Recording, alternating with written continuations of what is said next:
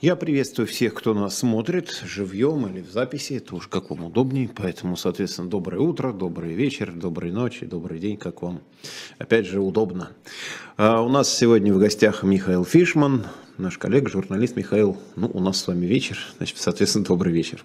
Добрый вечер. А, в чате нашей трансляции на живом гвозде можете нам писать свои отклики, соображения, замечания, вопросы, предложения и так далее. Ну, собственно, я даже сильно углубляться не, не буду. Вот какие-то свои записки. Вот прям начну с вот крайнего на данный момент сообщения Илья Евсеев спрашивает. Здравствуйте, Михаил.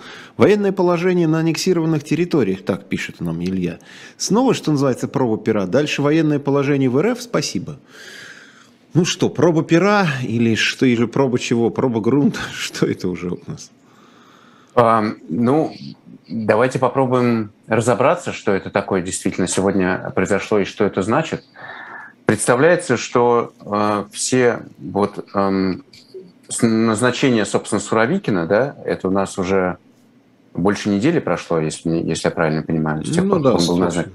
Да, да, то все, э, то э, и события вокруг Херсона, и э, вот эта вот эвакуация, которая заявляя сначала, значит, местные э, марионеточная власть, потом э, правительство. Это все очевидная такая была срежиссированная из Кремля кампания.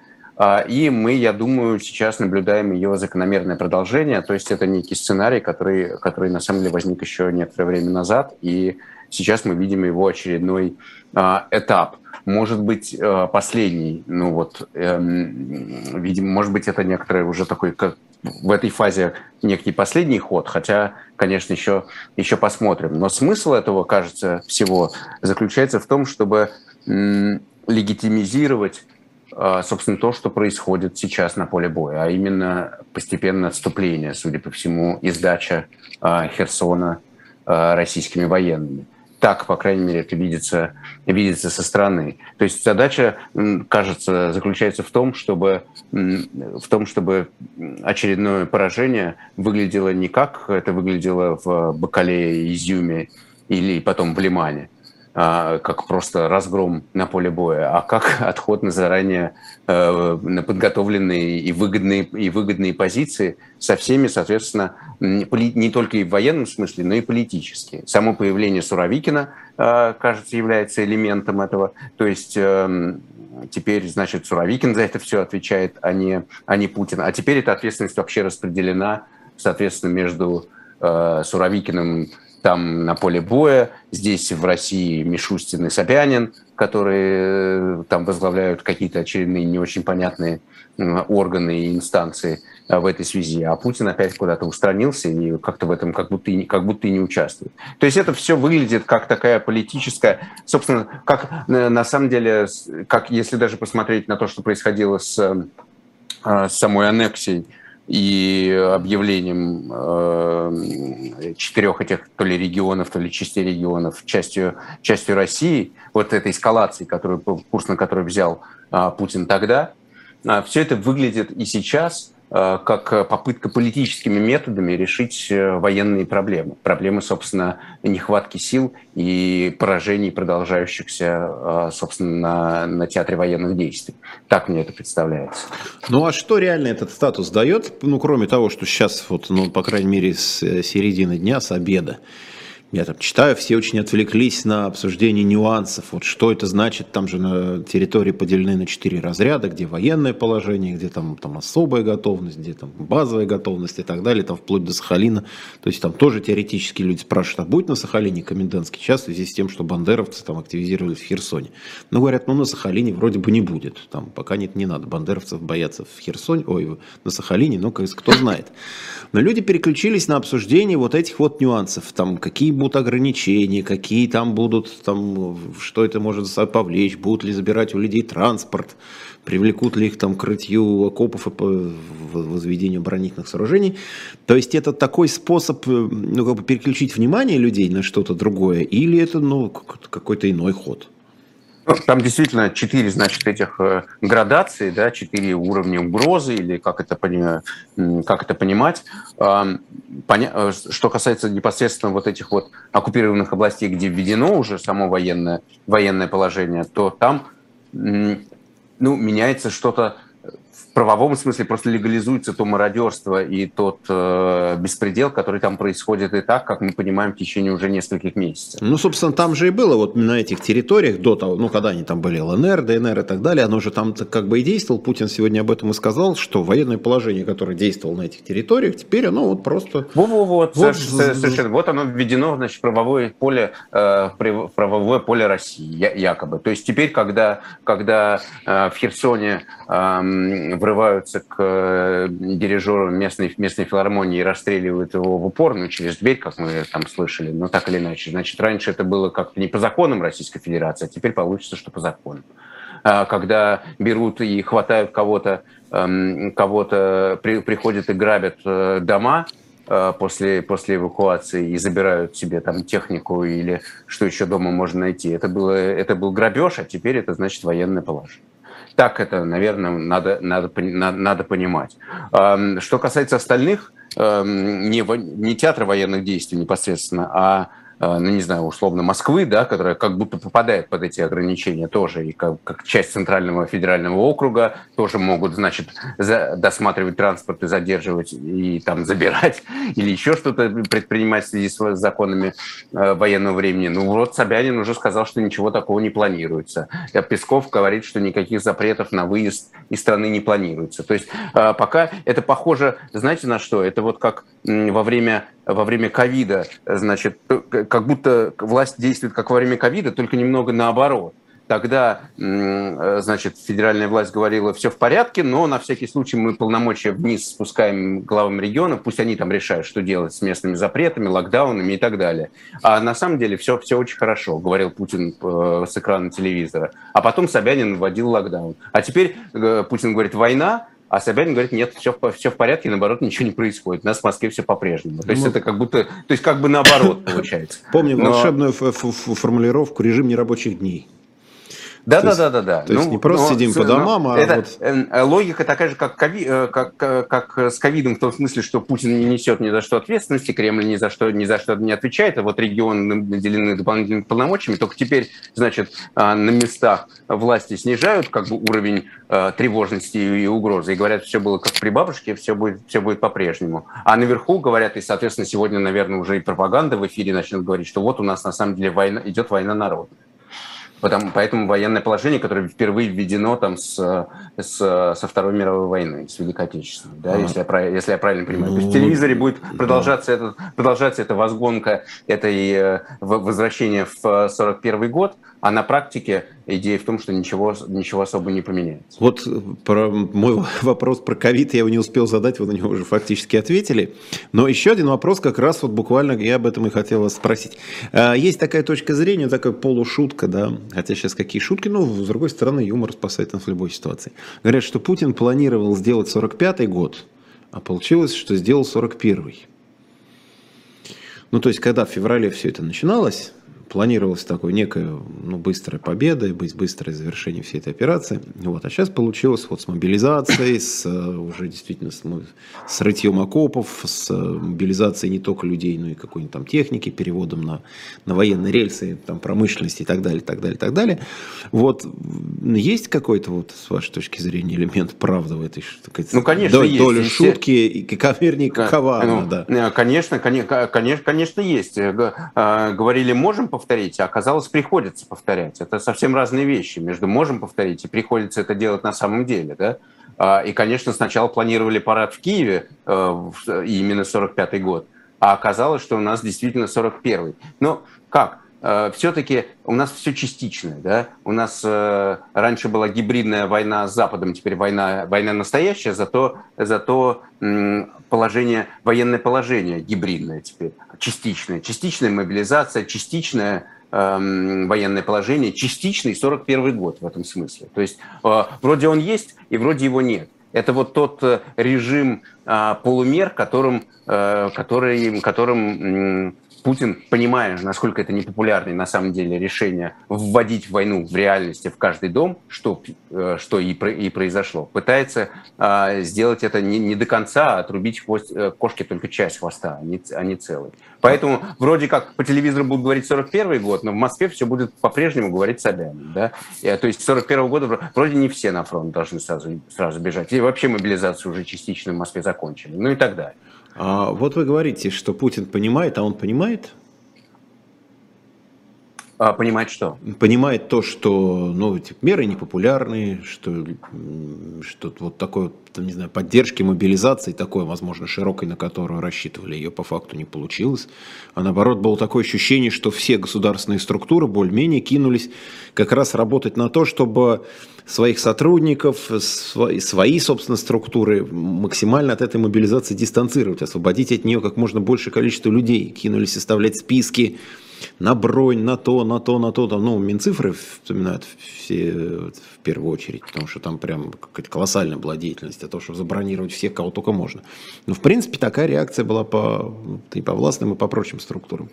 Но так как-то на низовом уровне понятно, что мир не очень популярный. А вот на самом высоком уровне понимают люди, что это действительно непопулярные меры? Или, что да, называется, стерпится, слюбится? Вы просто уверен, не понимаете что... своего счастья, как это хорошо. Конечно, понимает. Если бы он этого, если бы он этого не понимал, то он бы ввел, ввел эту мобилизацию тогда, когда она имела военный смысл, а именно весной, когда действительно а, от нее был бы толк на, на поле боя, когда российская армия продолжала нападать, а не защищаться, как это сегодня, сегодня происходит. Но он, как всегда, опоздал. Сделал это, сделал это позже, гораздо позже, позже чем, чем это нужно для военным, военным опять же, смысле. И, и, э, и он до последнего тянул, потому что, собственно, понимает, что этого делать не надо, что это большой политический удар по нему. Он вообще, мне кажется, э, по сравнению с февралем-мартом Э, эм, этого года понимает уже гораздо больше все-таки про эту, э, про эту войну и, в чё, и где он на самом деле оказался и что на самом деле происходит. По крайней мере, вот, эти вот, э, вот, это, вот это все безумие с с, сначала с аннексией, потом с Уравикиным, потом, теперь вот то, что мы наблюдаем с военным положением, оно в некотором смысле более, как мне кажется, близко к реальности, чем то, что происходило, конечно, тогда, в феврале и марте, когда, собственно, это все было построено вообще на, на полных иллюзиях относительно того, что будет происходить э, в этой войне, и как в течение четырех дней Киев падет э, и так далее. Вот это понимание реальности, оно стало приходить в конце августа, начале сентября. Собственно, Изюм и Бакалея и Изюм были переломной точкой. Путин понял, что он проигрывает эту войну наконец. А, впервые за, за это, хотя это было понятно еще в июне, мае на самом деле. Но он это понял тогда а, и стал реагировать на это политически, но не только политически, потому что вот теперь мы видим, по крайней мере, примерно, наверное, мы понимаем, в чем сейчас план хотя бы заключается. План заключается в том, чтобы, эм, видимо, сдать э, Херсон, судя по тому, что говорит Суровикин, и что вообще э, предпринимает Кремль э, по этому поводу, и укрепиться э, на всех остальных э, территориях, как, как можно копаться э, как можно более сильнее, и, э, соответственно, вот держать уже до, до последнего, а там, а там уж видно будет да, через несколько месяцев, что дальше, что дальше с, этим, с этим делать. Но, по крайней мере, есть план и понимание в Кремле, видимо, и у Путина тоже, что задача заключается не в том, чтобы взять Киев через месяц или Одессу или Харьков, а хотя бы удержать то, что есть. И то, что делается, а, предпринимается с этой целью. В том числе и вот это вот э, объявление военного положения. Мне кажется, смысл этого достаточно, достаточно понятен, и он как раз свидетельствует о том, что э, Путин все-таки приблизился к реальности за этим. Может быть, он не до конца, конечно, это сделал, потому что он все равно живет в своем параллельном мире, это все равно понятно. Но, тем не менее, его картина стала э, более он как-то более адекватно в этом смысле реагирует на. Ну, все-таки э, вот это, он же сам отдавал приказ ни шагу назад, как мы знаем из, из западной прессы по, по Херсону еще летом, а сейчас он все-таки, судя по тому, что говорит Суровикин, от этого воздерживается, все-таки решили, решили не жертвовать э, просто так, не, не кидать э, на штыки э, людей, а дать им выйти. А в последние дни, наверное, пару недель помимо ну, то есть произошла некоторая персонификация войны, там, военных действий, я бы так сказал, значит, в самых разных аспектах. Персонификация произошла в том плане, что вот появился Суровикин. Ну, раньше там были генералы, они периодически возникали, вспоминали генерала Лапина, когда про него стал писать. Там Кадыров, Пригожин, то есть вот как-то так народ, широкие массы узнают, что есть такой генерал Лапин, который плохо воюет. А теперь, значит, есть Суровикин. Выяснилось, что есть, ну, так прям такой не верховный главнокомандующий, но командующий вот этими всеми всеми войсками, которые там в Украине сосредоточены. Как вам кажется, в чем смысл вот такой персонификации, когда вот есть, фактически назначается один ответственный за все это дело? Мне кажется, все та же логика. Опять-таки, а, Путин уже больше понимает, что, что происходит. И на этот раз, если раньше он считал, что он выигрывает, и, соответственно, все, все победы его, то теперь это речь идет о поражениях, и вопрос, чьи они. Потому что ему, его, они точно не его. Он, он сидит где-то там в Новогорево или где он там сидит в, одним, в, в, своих кабинетах, которые не отличаются один от другого, чтобы никогда не было понятно, где он находится. Значит, на кого-то это поражение надо будет записывать. Поэтому появляется Суровикин. Как мы уже, собственно, и сказали, в, в, в, на театре военных действий это Суровикин. Теперь есть лицо у этой войны. И, собственно, это интервью, которое дает Суровикин, оно как раз подтверждает то, что Суровикин это не просто так, а лицо э, и некий вот ответственный теперь за, за, за то, что происходит. Вся сдача Херсона будет на нем. Непростые решения, как он сам говорит. А, это понятно. Ну, а, а то, что в России всякие сложности э, начинаются в связи с этим, ну вот э, Мишустин, глава Координационного совета, он пускай, пускай отвечает. А глава государства, как обычно, ни при чем. А если попробовать сравнить Суровикина с э, теми генералами, которых мы с вами еще помним, Лебедь, Грачев, ну, в общем, лица предыдущих, скажем так, войн. Чеченской, первая, вторая, вот, вот это все. Насколько это вообще, ну, что называется, такая медийная, интересная фигура? Насколько у самого Суровикина есть вообще потенциал вырасти вот в какого-то, ну, не знаю, такого героя нашего времени? Или это чисто, ну, такой технический человек, кто-то должен быть ответственным, вот его назначили, вот, пожалуйста, вот будет он.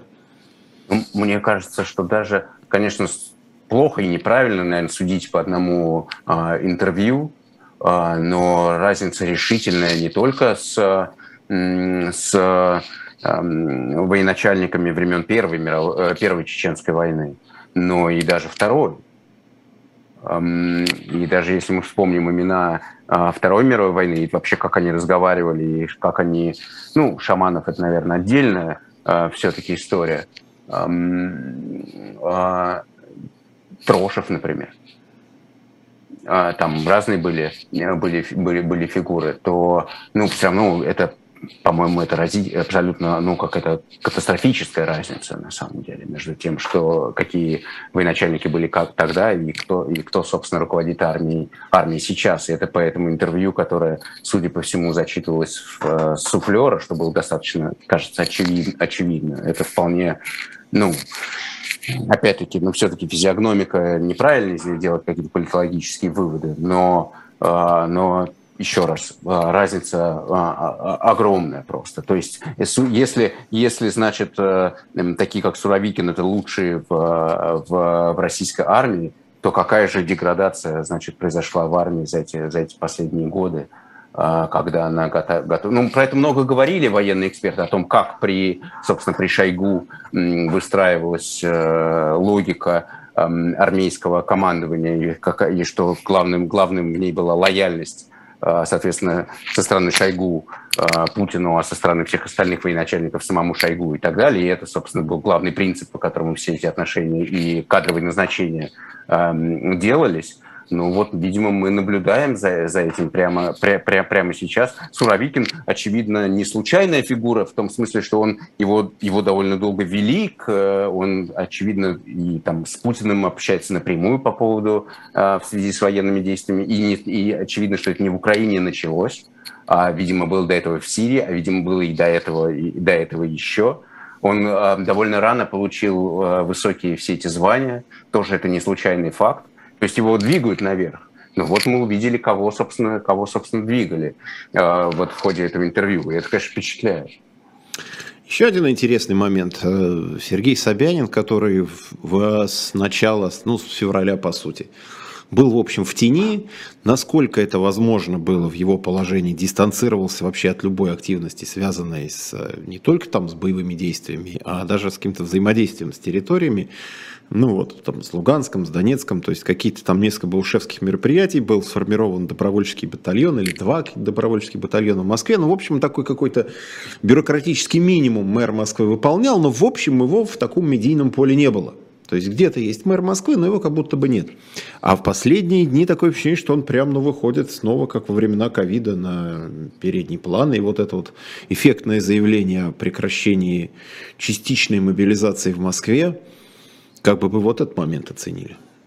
Это, мне кажется, тоже связано с тем, что, что а, Путин а, перекладывает ответственность. Ему нужны а, каналы, перекладывания этой ответственности за то, что происходит, потому что он вступил, он, он борется за свое, борьба, значит, э, за подчинение Украины и уничтожение Украины, теперь это, это был первый, первая фаза этой войны. Теперь, теперь борьба идет совсем за другое, за сохранение, собственно, Путина самого. И он, этим он занимается и выстраивает каналы перераспределения ответственности. Поэтому, собственно, и возник Собянин. Конечно, с частично, опять-таки, если ну, это тот, тот ад, который происходил в Москве и в Петербурге а, вот на, на, последней, на последней неделе, он, конечно, с точки зрения политической выглядит очень странно, потому что, ну, допустим, они даже набрали таким образом несколько тысяч дополнительных э, человек, но стоит ли вообще, но, но э, тот, тот шум и ужас, который, все, который внушила эта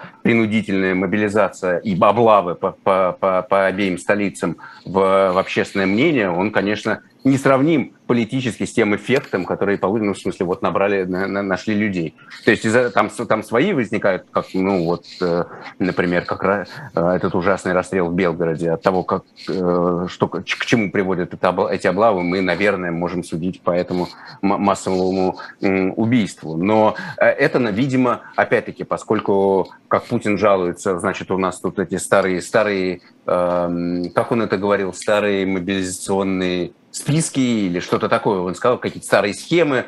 Так, походил он это.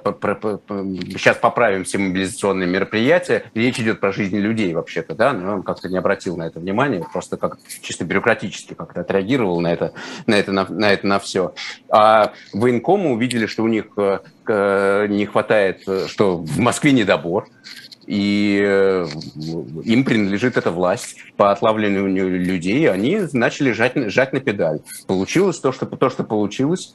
Ну, предположим, что э, Собянин пришел к Путину и сказал, что давайте вот мы вот здесь и здесь и здесь, потому что это все-таки это, это, это всем плохо, от этого никто не выигрывает. И в результате э, Путин кивнул. Но я это утри, я утрирую и фантазирую. Может быть, это было не так, но смысл заключается в том, что это никому не нужно, и поэтому, э, поэтому выходит э, Собянин и говорит, мы заканчиваем мобилизацию, мобилизацию в Москве. И вообще, чем дальше, тем больше мы будем. Вот уже Мишустин возглавил Координационный совет, его тоже в этой войне не было вообще, он сидел, не отсвечивал с самого, с самого начала, собственно, начиная с того самого э, Совета Безопасности 21 февраля, где и Собянин тоже не отсвечивал. И теперь чем дальше, тем больше будет, будет вот этих вот привычных нам раньше лиц, вместо Путина будут что-то они говорить и делать, потому что Путин будет заключаться, будет заниматься собственным спасением. Он будет пытаться представить поражение, которое он уже понес в этой войне, как свою хоть какую-то какую победу. Логика того, что происходит, она в этом. Поэтому ему нужны, нужны будут громоотводы. Собянин один из них. А, всегда в таких случаях говорят о том, что ну, кто-то возвысился в каком-то, поднялся в каком-то условном бюрократическом рейтинге. И даже говорят, а вот кто будет после Путина, там какой-нибудь преемник, там будет ли это сын Патрушева, или будет это Мишустин, или будет это Собянин, или кто-то.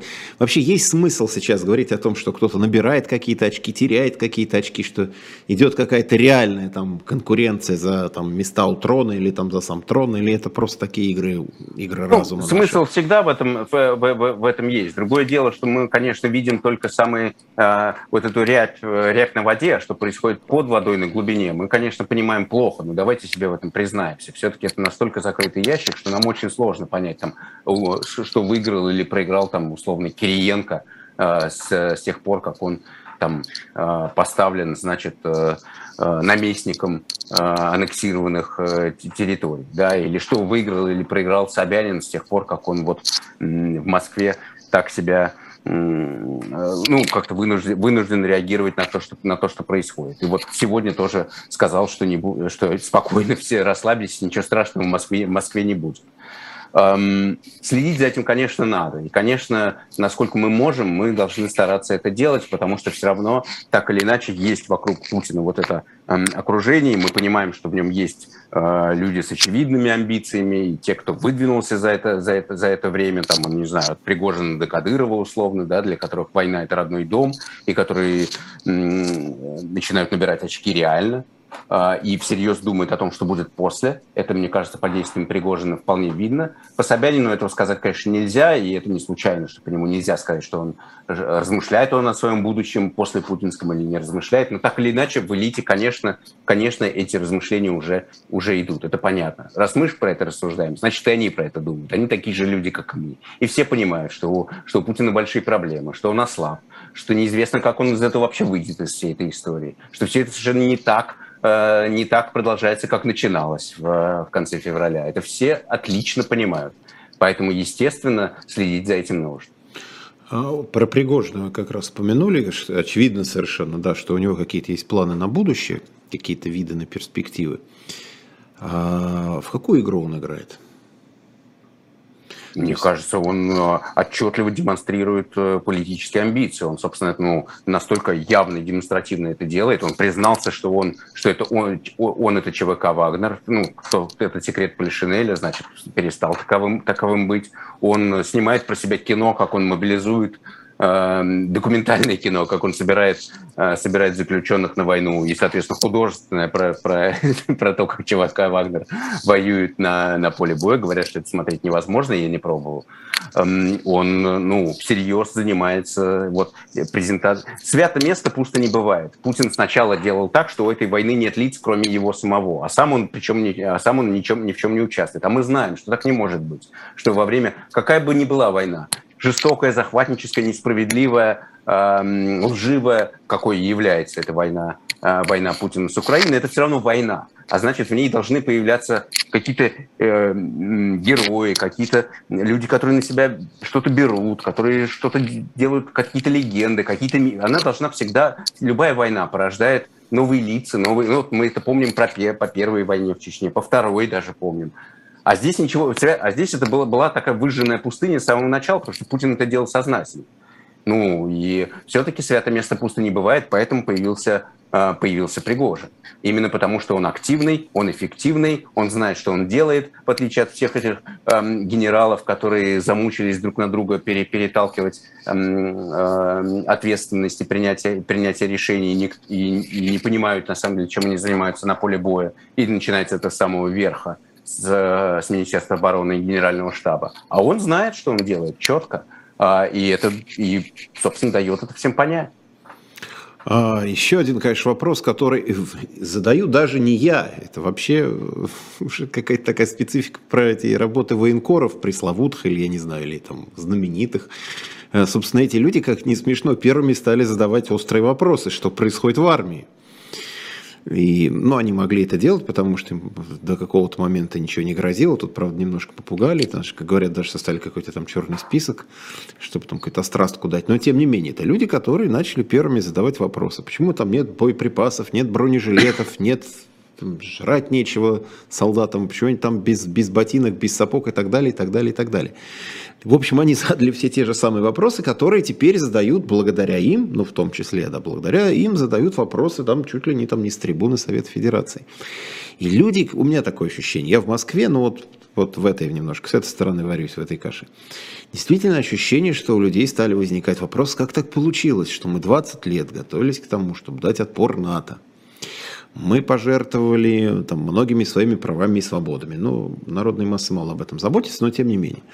Мы пожертвовали какими-то там статьями, которые финансировали образование, медицину и что-нибудь еще. То есть мы готовились дать отпор коллективному Западу. И вот, наконец, этот момент настал, и выясняется, что бронежилетов нет, касок нет, того нет, этого нет, пятого нет, а дроны мы закупаем у Ирана, который вообще сам под санкциями 43 года уже находится. Людей возникает вопрос, как так вышло? Ну и вот, и как же так вышло-то? Что страна, которая готовилась стать таким вот э, боевым лагерем, в итоге вот оказалась в таком вот Армия оказалась, гордость страны, армия, флот оказался в таком состоянии. Как ну, так есть, получилось? Есть, есть, есть э, ответ там, не знаю, э, практический. Вам, если вы спросите там э, экспертов, которые занимаются военными делами, то они расскажут вам, что что военный, что Министерство обороны и вообще Сергей Шойгу как министр обороны это ну это изначальная ставка на парад, а не на а не на подготовку к войне и что э, если вы там, я всегда вспоминаю в этой связи вот был не, еще летом был этот рассказ, э, значит, э, издания э, важной истории о том, что Министерство обороны пытается, э, пытается уговорить Путина, Путина пойти на мобилизацию, чего Министерство обороны добивалось, э, ну, чего оно хотело уже, уже давно, а, но поскольку Шойгу не решается об этом лично сказать Путину, потому что обещал ему, что мобилизации не будет, то они, значит, организовывают статьи в газетах, занимаются пиаром таким черным, там, а, проплачивают статьи в газетах в надежде на то, что эти газеты, э, что эти вырезки попадут на стол, на стол Путину, и он, значит, придет к выводу, что мобилизация все-таки нужна. нужна. Может быть, он поэтому пришел к выводу, что нужна частичная мобилизация, может быть, не поэтому, но сама логика того, как, как взаимодействует Министерство обороны с, э, с, со своим главнокомандующим, она мне кажется, очень красочно продемонстрировано в этой, в, в, в этой истории. Вот так они между собой общаются. Ну а на что они тогда рассчитывают? Это если практически на это смотреть. А если шире на это взглянуть, то, ну, наверное, вот эта вот вообще история Путина самого, его а, война в Украине, которая станет его концом, в этом у меня сомнений нет. Собственно, из 24 февраля этих сомнений не было, а теперь мы в этом только укрепляемся, в, в, в этом понимании. Это, конечно, будет такой, такой в учебниках истории, мировой истории,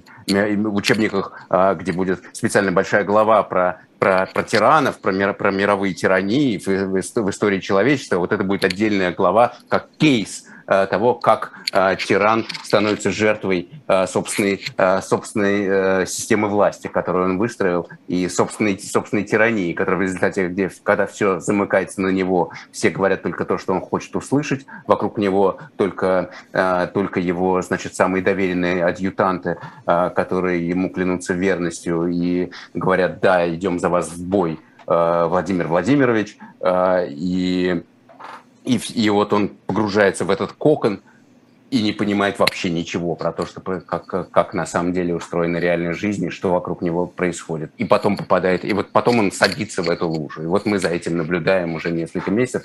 Увы, к сожалению, а, к сожалению, это происходит ценой тысяч, десятков тысяч а, людей. За это, конечно, надо будет нести ответственность, а, в том числе и Путину так или иначе, и всем, кто вместе с ним принимал эти решения. А, но, а, но еще раз, а, с исторической точки зрения это будет, конечно, идеальный показательный кейс. Как людям, ну, вот таким широким массам, как вот есть коллективный Запад, такой абстрактный, большой, да, немножко бесформенный, также мы и говорим про вот там наш народ, который тоже такой абстрактный, большой, миллионы людей. Вот как народу продать всю эту историю? Ну, продать в кавычках, естественно. Потому что говорили долгие годы, что там, где Путин, там победа. Значит, мы великая страна, значит, нас все уважают, мы встали с колен, мы имеем право говорить, как хотим и делать, что хотим, потому что у нас есть ядерное оружие, мы супердержава. Сейчас просто уже, ну, как бы люди видят, что армия отступает здесь, армия отступает там, армия отступает здесь. Говорит, выходит уже как главное лицо спецоперации генерал Суровикин и уже анонсирует отступление. То есть уже людей морально готовить к тому, что будет отступать дальше. Как вот эти вот неудачи очевидные продавать людям как успехи? Как их убедить в том, что вот то, что происходит, это не отступление, а отход на заранее подготовленные позиции, такой маневр, жест доброй воли и так далее вот на языке, вот на этом новоязе, который прижился у нас в последнее время? Ну, это, наверное, Путина надо спрашивать, как он собирается, собирается, собирается это делать. Но мы отчасти, это мы, мы, отчасти мы это видим. Вот, собственно, а, вот э, весь этот новояз, отход на, на, отход на, на выгодные позиции, это и есть, значит, у нас отступление, ну и так далее.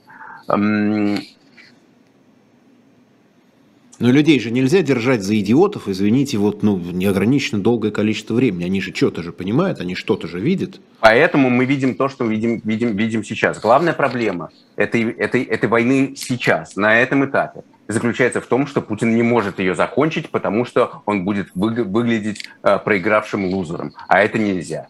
Именно она продолжается только поэтому, и только для того, чтобы он, чтобы он сумел все-таки сохранить лицо в уже проигранной им войне, продолжают погибать люди, и приходят похоронки уже мобилизованным, просто выдернутым из нормальной обычной жизни а, людям, которые, которые не собирались идти на эту, на эту войну. Только поэтому это происходит. Главная проблема этой войны сегодня в том, что Путин не может ее закончить, потому что он тогда будет выглядеть проигравшим.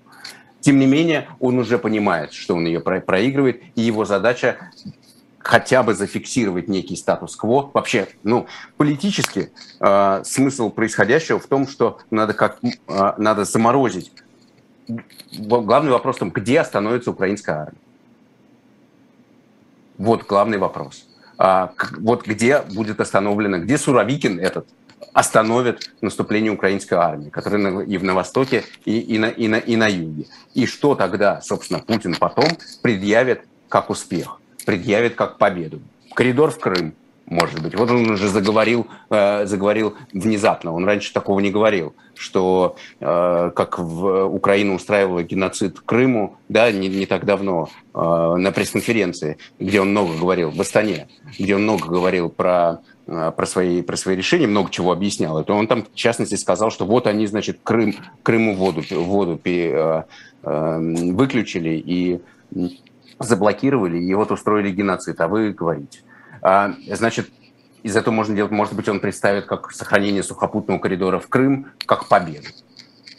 Понятно, что ему на самом деле не, не, не, не российскому обывателю, ни кремлевским клеркам, ни самому Путину сам по себе Херсон не нужен. Это вообще это, ну, нет такого. Ну, это что это значит? Что это такое, да? Или там даже Запорожье, или Николаев. Речь шла о том, что вот он захватит э, Украину. Суровикин продолжает это говорить. Он продолжает повторять эти установки еще февральские, что нам нужна Украина, свободная от нацизма, как дружественное, дружественное государство. Это все, все еще записано в этих методичках. Но смысл происходящего в том, чтобы попробовать хоть что-то представить как победу, и, может быть, будем надеяться, да, это как бы некие, некое такое, может быть, благомыслие, а, но будем надеяться, что в этом есть какой-то эм, какой-то э, такой первый, э, первый звонок такого возможного завершения этой войны. По крайней мере, по крайней мере, в Москве, может быть, уже приходит к выводу, что, что уже все, ну, уже давайте попрощаемся уже с этими надеждами э, захватить Киев и Харьков. С отступлением с правого берега Днепра э, все надежды на то, что Одесса будет принадлежать принадлежать России, или там э, Николаев, или, или Запорожье, с ними тоже надо прощаться, это, наверное, тоже все понимают. Ну, может быть, это э, вот это вот, когда это произойдет уже, может быть, э, в Кремле уже придут к выводу, что, может быть, уже хватит, может быть, уже можно попробовать перестать завоевать. Вот то другое дело, что Киев с этим может не согласиться, и Украина продолжает, продолжает отвоевывать свои собственные территории.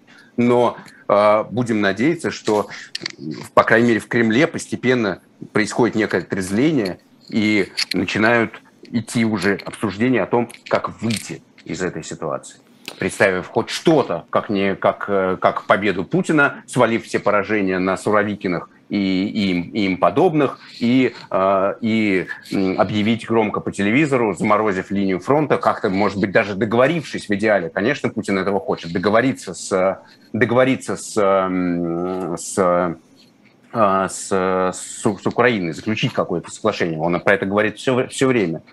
Представить это как победу в этой главной битве с НАТО. Вот мы выстояли против всего мира, удержали и так далее. Вот что-то такое, примерно так. Это, конечно, это такой оптимистический сценарий, потому что, мало, потому что может быть, э, это, это представление о том, что все-таки там какая-то адекватность есть. Потому что если ее нет, то дальше люди только, только продолжат, продолжат гибнуть, и, и все.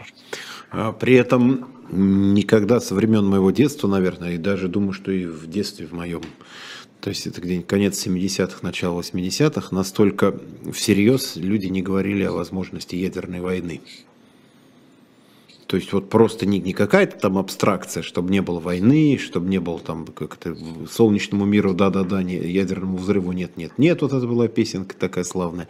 Сейчас это, это, это, это, что называется, опция ядерного удара, она рассматривается, в общем, людьми на полном серьезе, когда Суровикин сказал, что уходит, вот, ну, очевидно, уходит из Херсона, эвакуируют людей, стали всерьез говорить о том, а не освобождается ли там территория для того, чтобы нанести туда какой-то тактический удар, превратить это в выжженную вот такую радиоактивную территорию, и таким образом напугать и Киев, и Запад, и Америку, и всех остальных.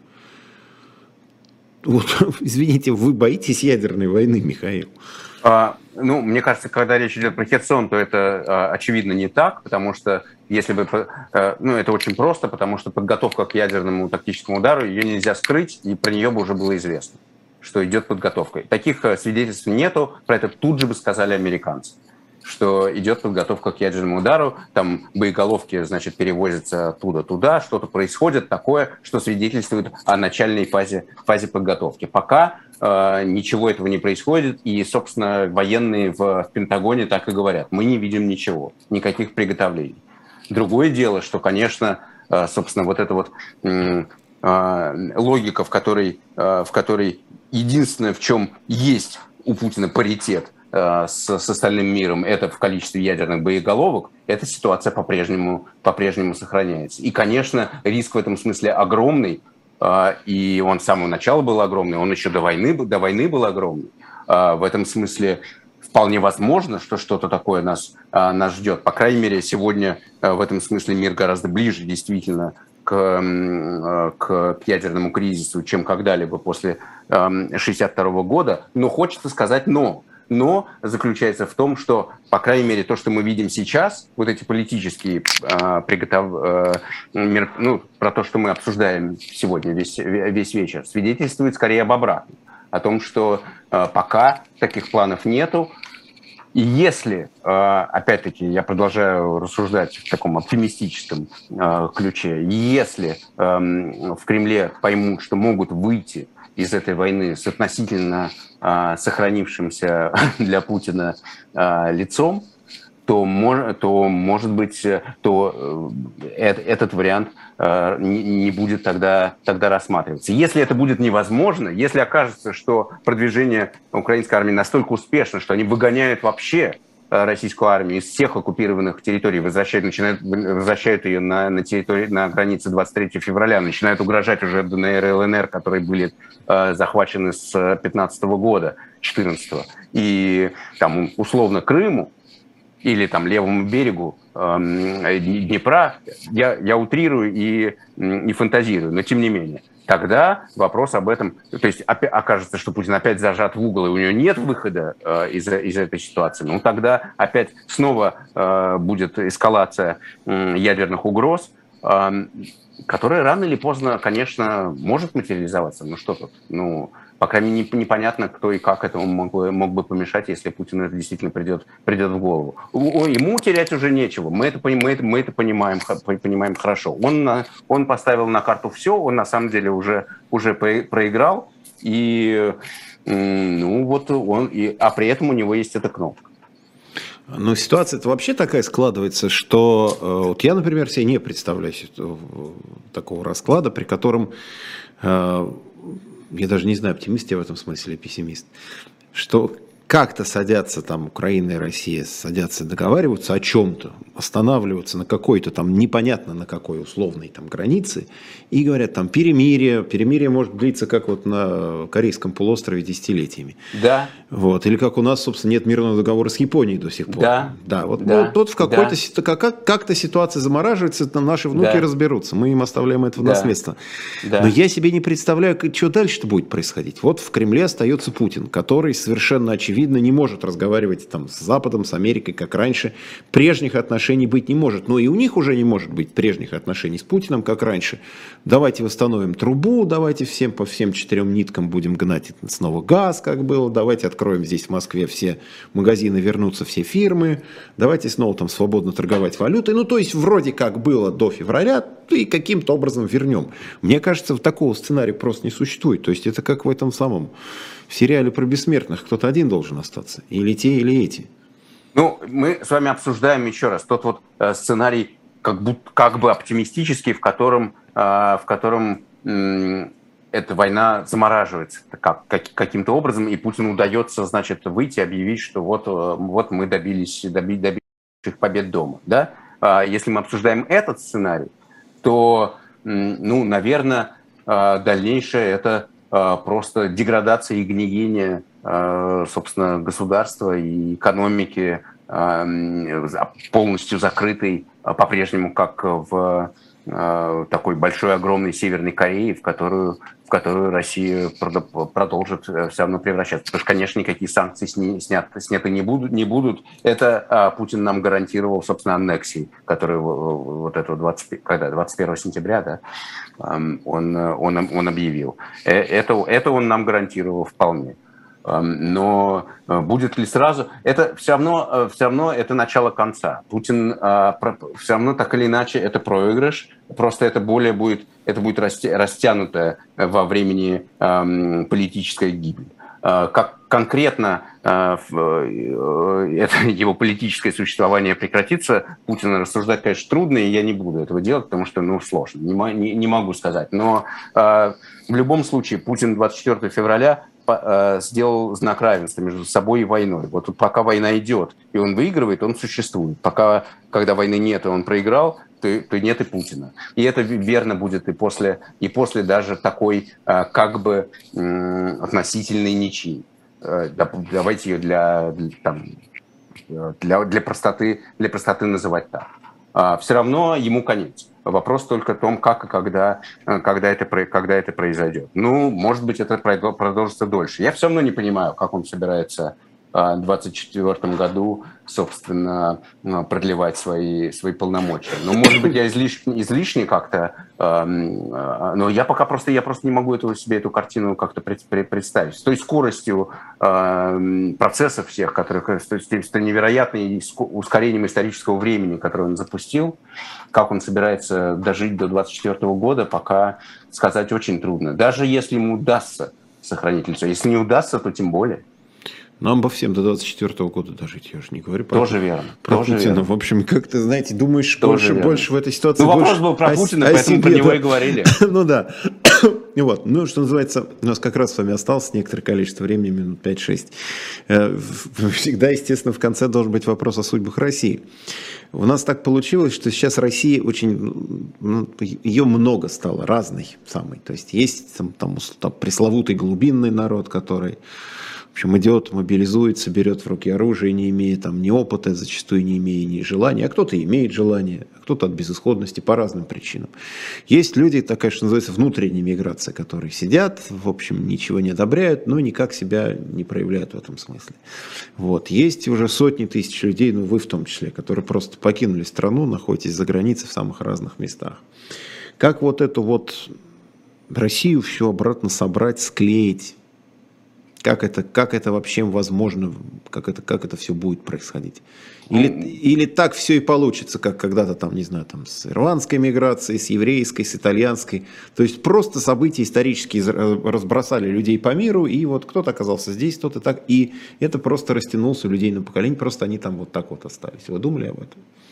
А, ну, к сожалению, э, что ж тут, э, тут скажешь? У меня нет ответов на эти вопросы. Есть только какие-то банальные соображения, банальные, ну, в смысле в том, что они, как кажется, все очевидны, что после той кровавой войны, которую, как получается, значит, с нашего общего позволения развязала российская власть, после тех военных преступлений, совершенных. А так просто, э, так, так, так, так просто из этой, из этой ситуации уже, уже не выйдешь. И за все придется платить.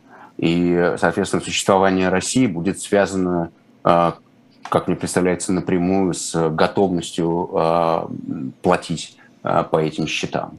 В чем эта плата будет заключаться? Это там отдельный, длинный, огромный разговор. Но вот просто сказать, что как вот опять ничего не получилось, ну, давайте заново начнем, как примерно сказали в 91 году. Так не получится. А, в этом есть какое-то глубокое, глубокое убеждение, а, что есть какая-то логика у, у, истории, исторических а, процессов, и она заключается в том, что либо происходит какое-то осознание коллективное, общее, а, на, национальном, на национальном уровне той катастрофы, которую, эм, в которую превратилась эта война, в которую превратилась эта, которую, до которой довела эта власть эм, страну. Эм, и это один разговор, и тогда может быть возможно какое-то будущее. Либо этого осознания не происходит, но тогда и будущего не, не, просматривается, не просматривается никакого. Как на практике это будет выглядеть? Как э, распад, разлад, э, гражданская война – еще что-то. Это, ну, тут трудно судить, но так или иначе, мне кажется, есть какая-то вот, вот эта, эта логика, она все-таки неколебима, и, и второй раз нам уже, ну вот, выйти вот так вот э, сухими из воды уже не получится. Ну что ж, я благодарю вас за этот разговор. Наш коллега э, Михаил Фишман, журналист, был на живом гвозде в особом мнении. Э, спасибо всем, кто нас смотрел. Ставьте лайки, распространяйте. Ну и, в общем, вы сами знаете прекрасно, что делать с нашими видео. Вот, я вас благодарю. Ну, а у нас цена вопроса на живом гвозде. Через несколько минут Сергей Алексашенко будет с Лизой Аникиной в этой студии беседовать. Спасибо еще раз, Михаил. Спасибо. До свидания. Счастливо. Спасибо.